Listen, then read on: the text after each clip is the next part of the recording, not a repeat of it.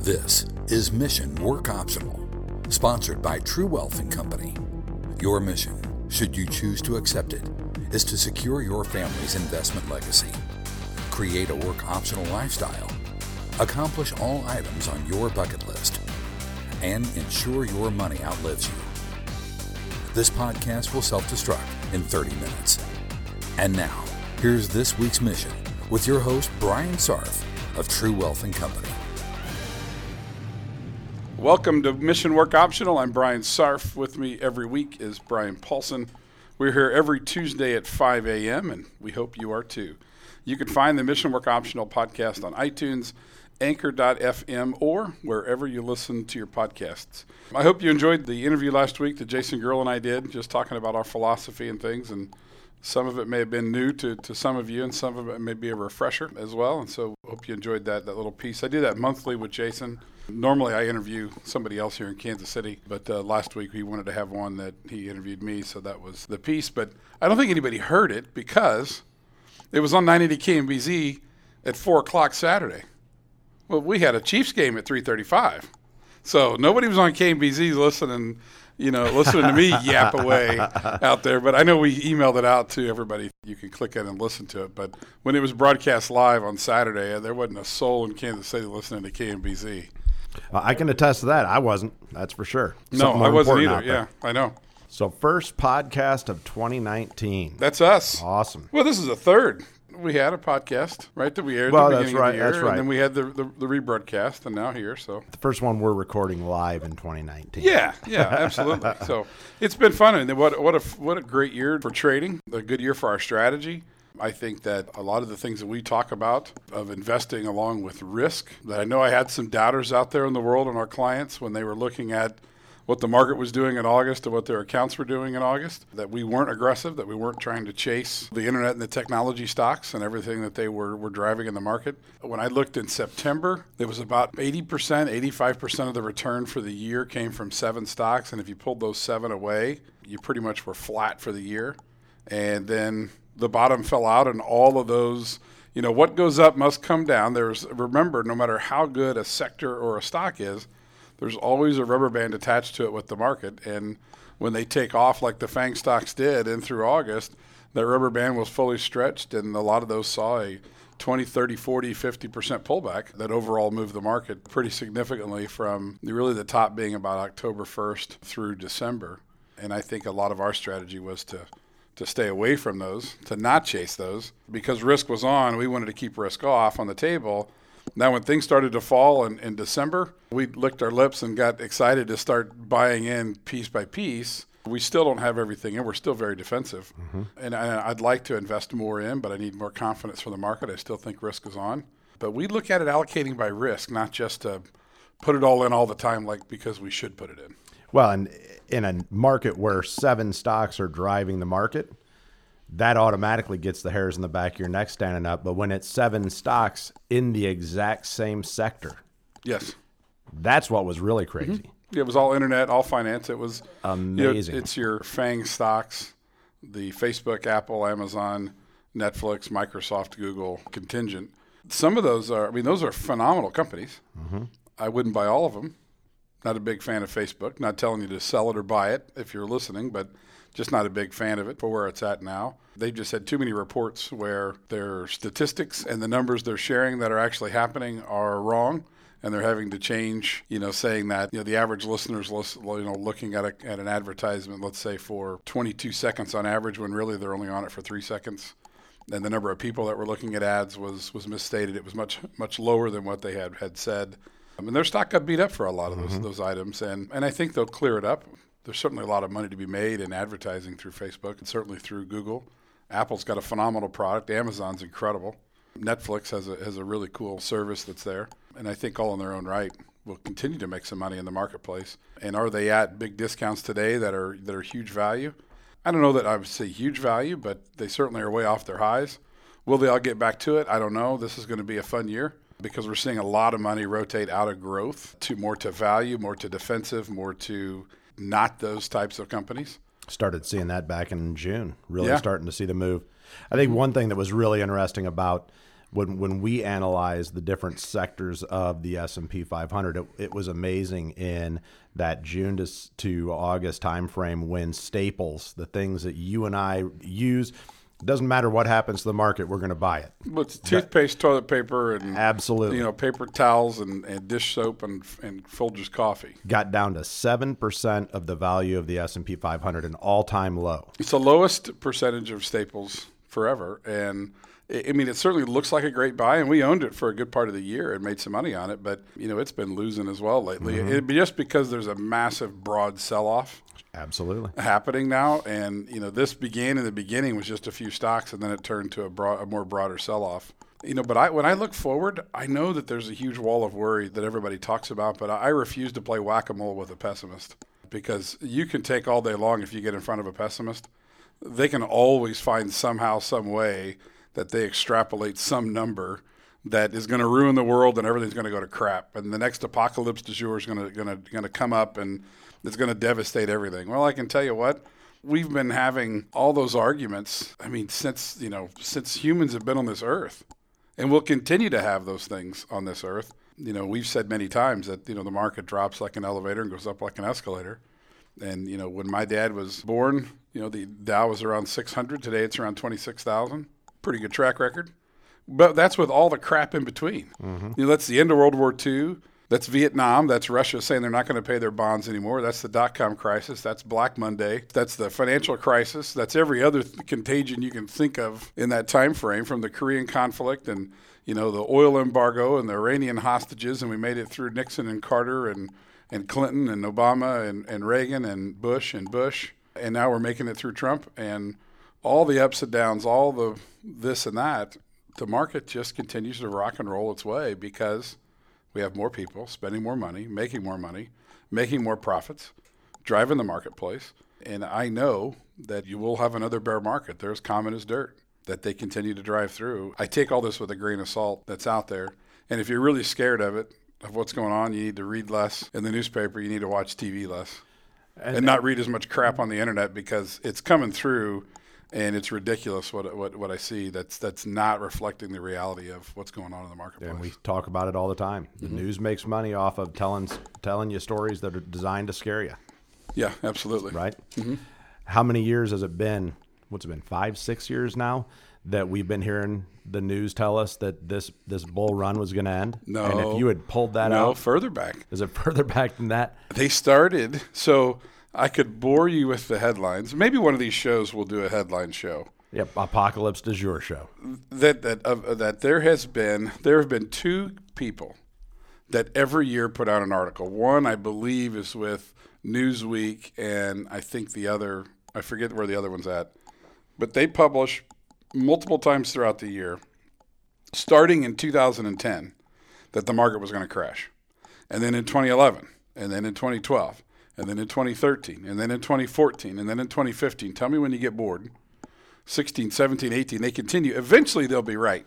And it'll be the first time. And then they'll be. I told you. I know. And then they'll write a book about it, and they'll be heralded that they've been saying that. But if I claim something every year for nine years in a row, eventually I'm going to get it right. So far, they've been wrong every time, no matter what it is they, they, they threw out there. I mean, today it's, you know, Trump's nuts for the shutdown. Why do we have to have this wall? Why are we fighting with China on trade, on deficits? You know, he's a loose cannon. All this debt that we have is going to just take us down. Well, I, I- let me start with, uh, I'll just start with the debt piece of it. That if you think about it logically, okay, when the when the media reports that we're at record debt levels, that would only be a bad thing if profits weren't going up and income incomes weren't going up. But in the 200 years that we've founded the United States of America, people are making more money every year. They're making more profit every year, and they're buying more things, which is going to drive up debt. And so we should continue to hear for the rest of our lives that we're at a record debt level.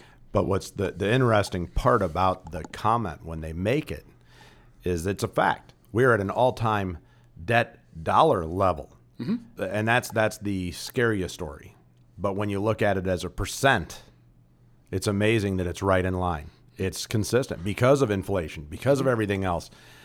It's but that's not a sexy story to sell on the news. No, but we're always going to be at a higher debt level. We have to be. I- I hope we'll so. always hit the debt ceiling.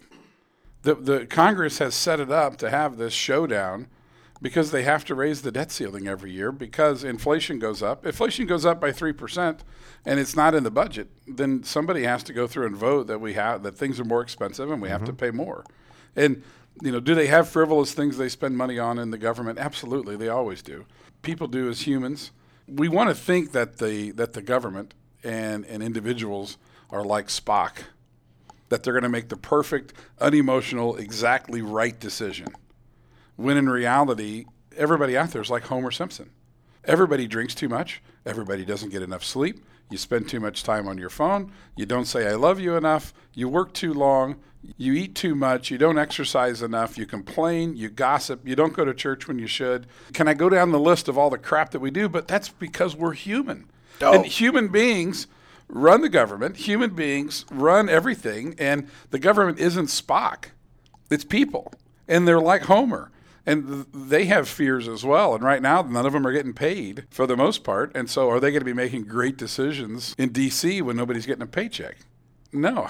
You know, we, we've doubled the absentee rate at the airports, and if you're flying, you're frustrated. But it doesn't mean with these higher debt levels and those things that it's a bad thing. It just is what it is.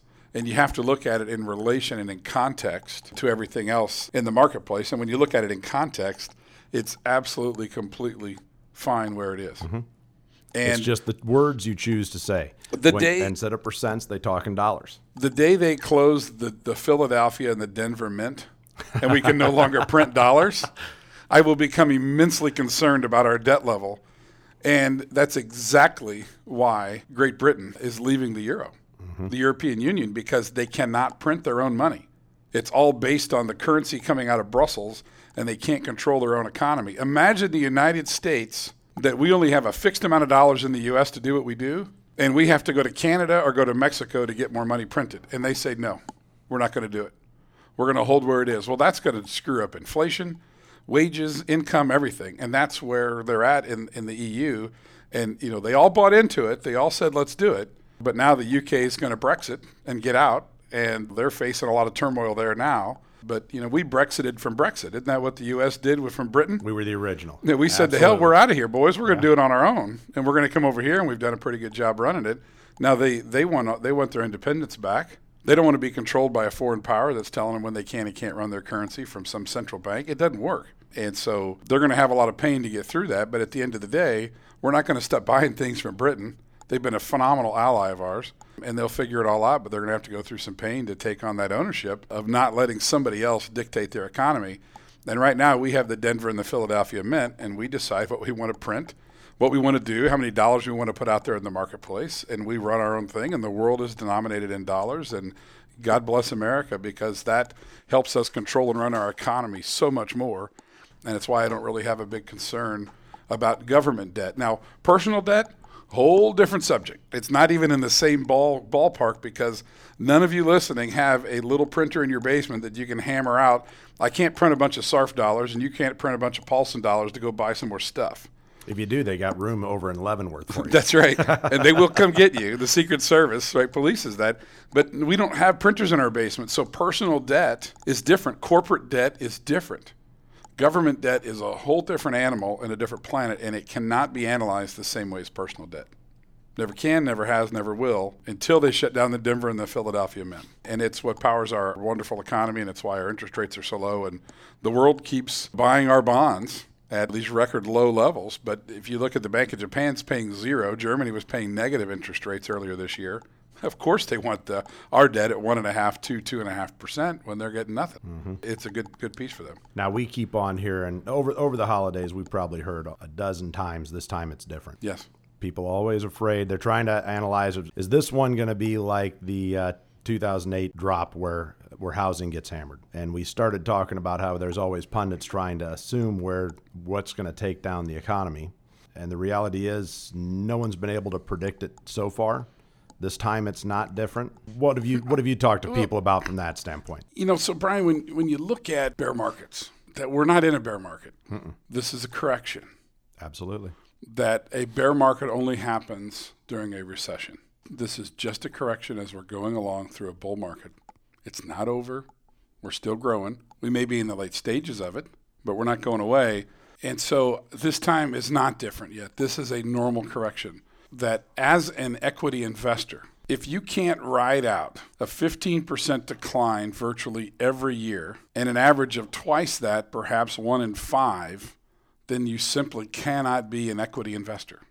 We know that historically the markets work, just like I told you about my dad, 600 to 26,000. We know the historical return of equities over the long haul is in favor of our clients to grow. What's hard is the emotional decisions and changes we want to make along the way that are hard not to make. But that's why our clients pay us. Mm-hmm. That's why they hire us is to be that unemotional person between them and their money. And to keep them from climbing to the crow's nest and jumping off the ship into the ocean saying this time it's different, I want to get out of here. I know no other way for clients to achieve their long-term financial goals than to do it through the markets. Can you do it with bonds? Can you do it with CDs?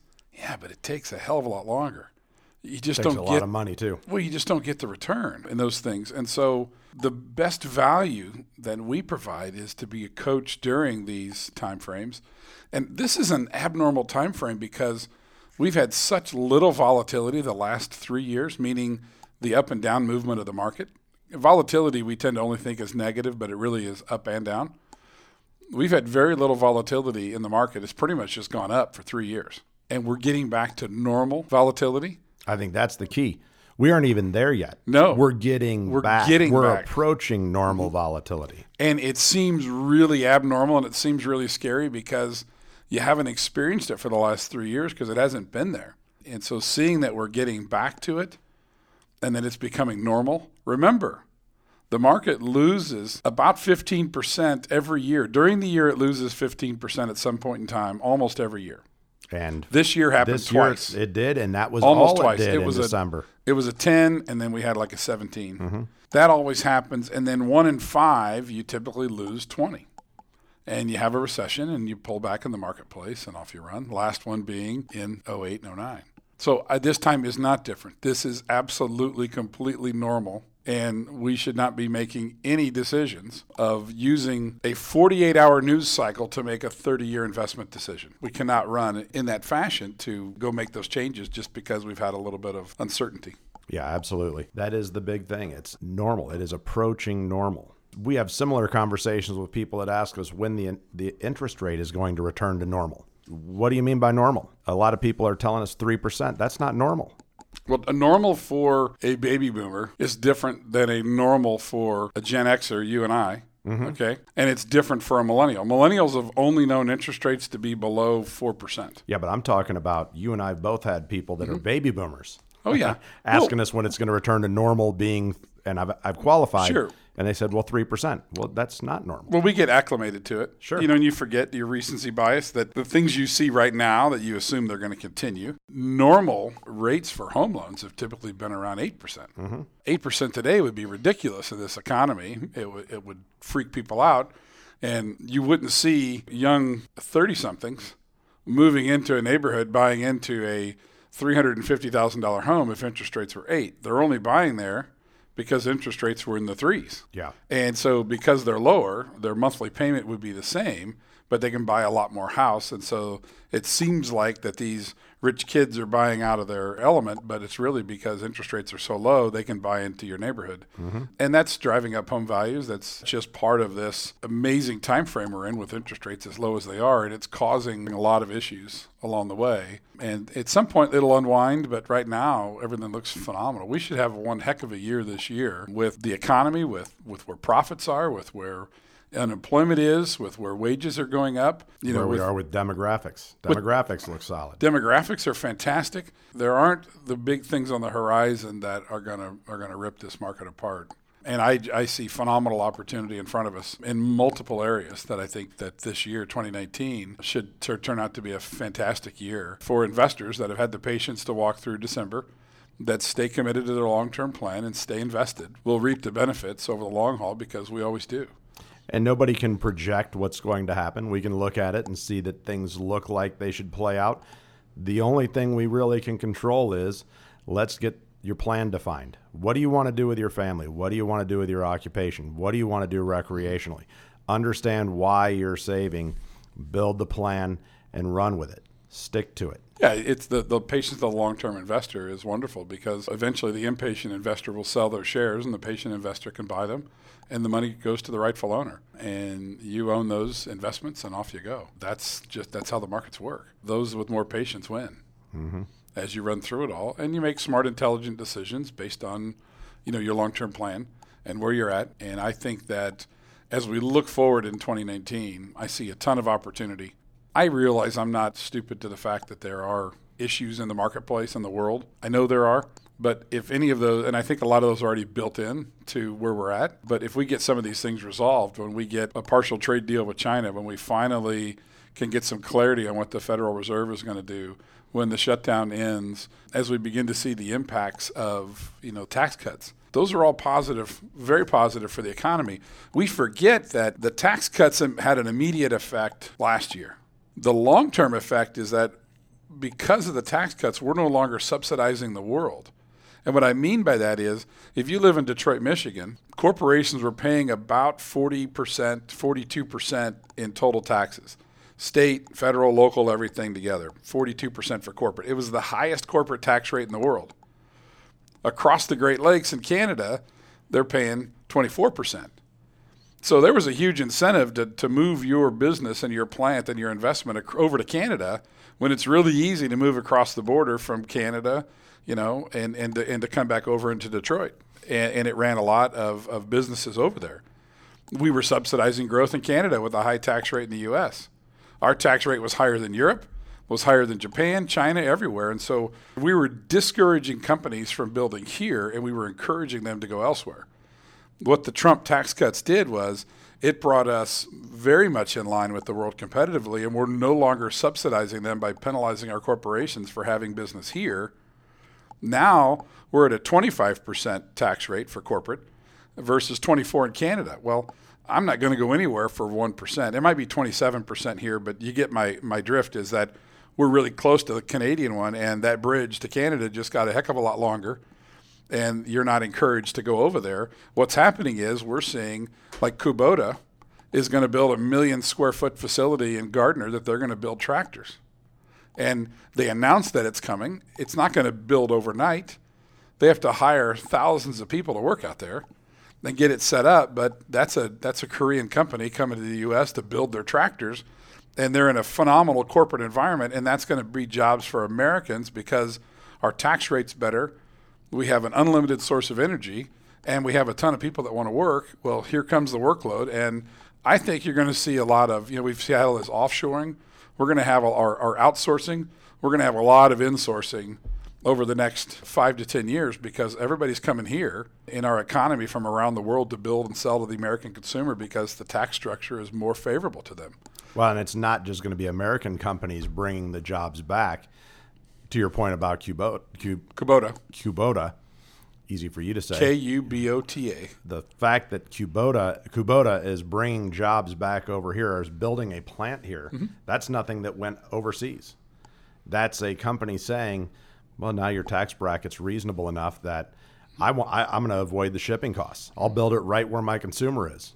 Well, it starts with BNSF having the big the big train depot facility it's having phenomenal distribution in this part of the country. It's having a huge labor force. Um, it's having great highway systems. It's having a, a reasonable government structure. It has low tax rates. You combine all of that together, and you get a great place to run a company and run a business. And we're going to see there's there are thousands of those examples across the United States that will continue to show up in the S&P 500 with growing profits, with growing wages. We're going to see unemployment continue to go further than what it is. I think that we're just in for a fabulous 2019 and 2020. I know there are bad things on the horizon that I worry about, but I just don't see any of them rearing their ugly head that are going to take a bite out of all this. And there's too much positivity in the U.S., and we're attracting too much money here uh, for anything to derail this progress. And, and we're going to still see phenomenal progress going forward, regardless of uh, right now of, uh, of, of what Washington, D.C. does We've empowered the entrepreneur and the business owner, and that will continue to empower America. And as, as investors, you should be phenomenally excited in this time frame because I think that there's there's just too much too many good things for us to look forward to, and especially as we trade through the marketplace from our experience the last few years and going forward. I think we're in for for a good treat this year. Yep. Consistency's king. If you've been saving, keep on saving. If you got an opportunity to save more, save more. Look at it right now that uh, that stocks are on sale. If you went to the grocery store and milk was 50% off, you'd probably start buying extra gallons. That's right. Drink more milk, baby. That's right. Get big Get and more strong. milk. Well, we appreciate you joining us uh, for this edition of Mission Work Optional and our outlook a, a bit on 2019 of where we're at and where we're headed to and some of our philosophy. So we, we thank you for listening to Mission Work Optional from True Wealth and Company. I'm your host, Brian Sarf, with me every week, Is Brian Paulson. the one and only. Uh, we'll be back next Tuesday morning at 5 a.m. Be sure to spread the word to your friends and family and don't keep us a secret. Like us on Facebook, follow us on Twitter, connect with us on LinkedIn, and don't ever forget invest wisely, save early so you too can make work optional. You've been listening to Mission Work Optional with True Wealth and Company.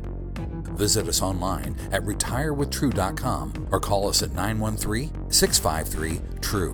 That's 913 653 8783. All matters discussed during this program are for informational purposes only.